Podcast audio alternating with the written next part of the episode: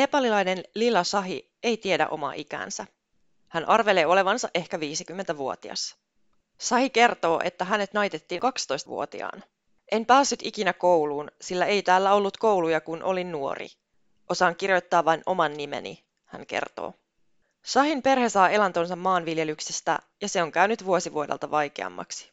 Ruokaa ei ole riittävästi. Omista viljelmistämme saamme vain yhden kuukauden ruuat. Mieheni on joutunut lähtemään töihin Intiaan, jotta meillä olisi varaa ostaa ruokaa, Lila Sahi sanoo. Hän listaa maanviljelyn haasteita. Monsuunikauden ulkopuolella kuivuus piinaa eikä vettä riitä viljelyyn tarpeeksi.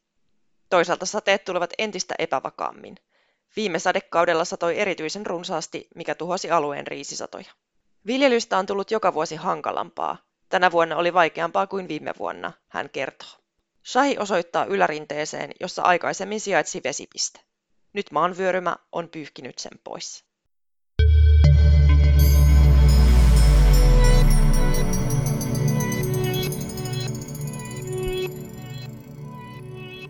Tervetuloa kehityskeskustelua podcastin pariin. Minä olen Minna Havunen. Äsken kuulimme tunnelmia Nepalista. Lila Sahi on kotoisin Chajarkotin alueelta Länsi-Nepalista, jossa lähetysseura on aloittanut vuonna 2022 uuden kehitysyhteistyöhankkeen. Tämän hankkeen tarkoitus on kestää neljä vuotta eli vuoteen 2025, ja sen tavoitteena on tukea köyhiä perheitä ilmastonmuutoksen vaikutuksiin sopeutumisessa. Nepal on tutkimusten mukaan erittäin haavoittuvassa asemassa ilmastonmuutoksen vaikutuksille.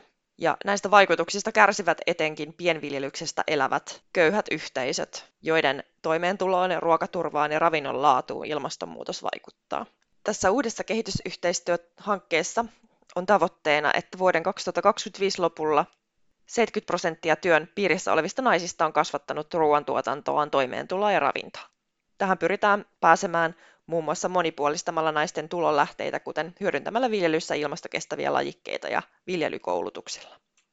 Vaikka Nepal on kaukana Suomesta, voi Suomen eduskuntavaaleilla olla merkittäviä vaikutuksia Lila Sahin ja hänen kyläyhteisönsä elämään tulevaisuudessa. Osa puolueista nimittäin on ilmoittanut haluavansa leikata Suomen kehitysyhteistyövaroja tulevalla hallituskaudella.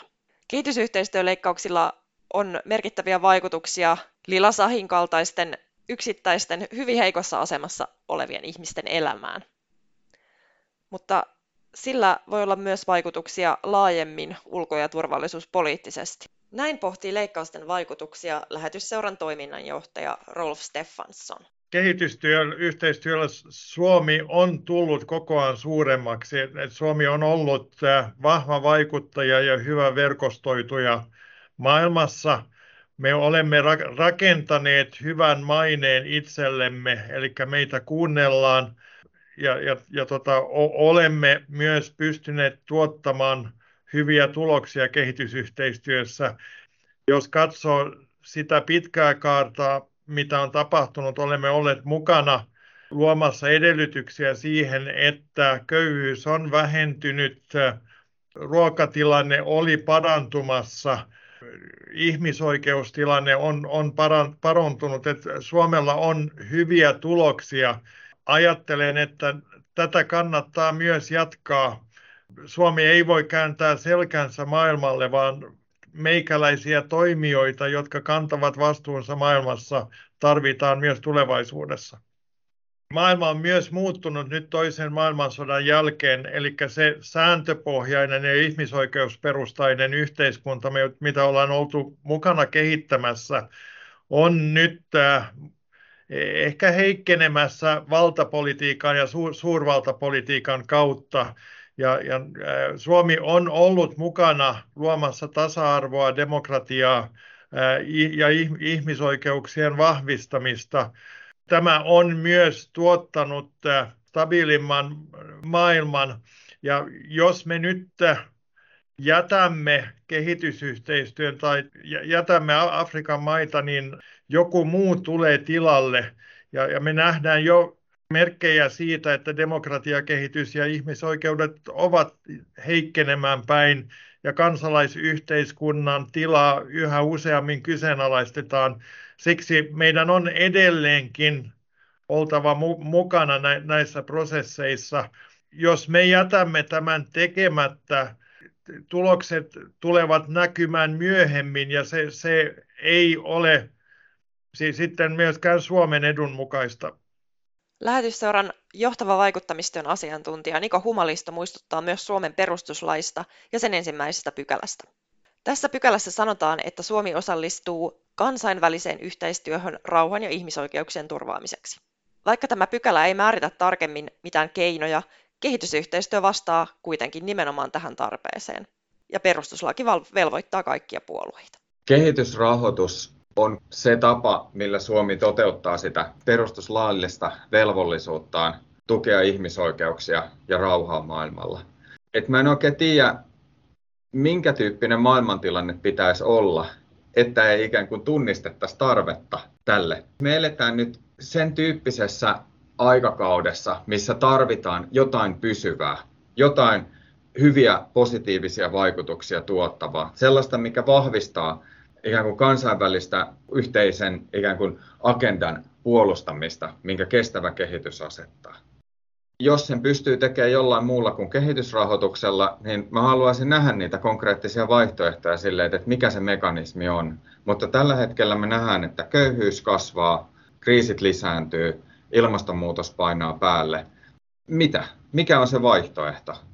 Et, et, et, et mä näen, että se vaihtoehto on enemmän sitten se käpertyminen oman maan sisälle, mutta sekin on aikamoinen ikään kuin harhaluulo, että näin voitaisiin tehdä maailmassa, missä me ollaan monin tavoin riippuvaisia muista maista. Meille tuodaan tänne tavaraa, ihmiset liikkuu, ajatukset leviää, myös disinformaatio.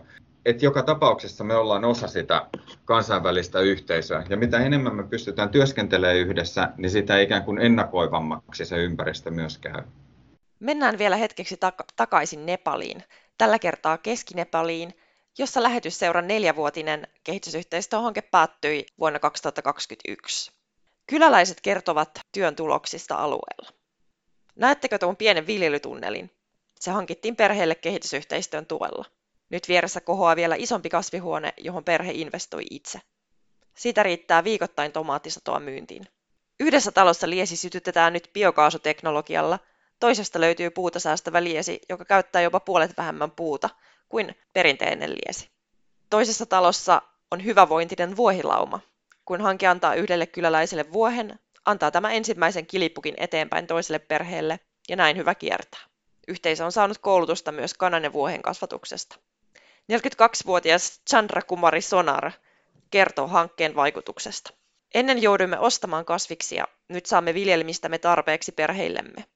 Saamme jopa ylijäämää, jota voimme myydä markkinoilla ja saada tuloja. Ja viljelytunneleiden avulla voimme viljellä myös satokausien ulkopuolella. Haluamme olla itsenäisiä naisia, joilla on oma toimeentulo, eikä meidän tarvitse pyytää rahaa miehiltämme.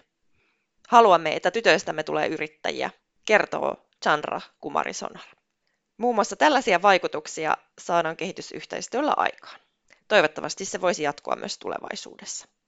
Tässä podcastissa kuulut esimerkit Nepalista, ovat alun perin Mimosa Hedbergin artikkeleista, jotka ovat luettavissa lähetysseuran verkkosivuilla. Tätä työtä, jota näissä esimerkkeissä kuvataan, on tuettu Suomen kehitysyhteistyövaroin.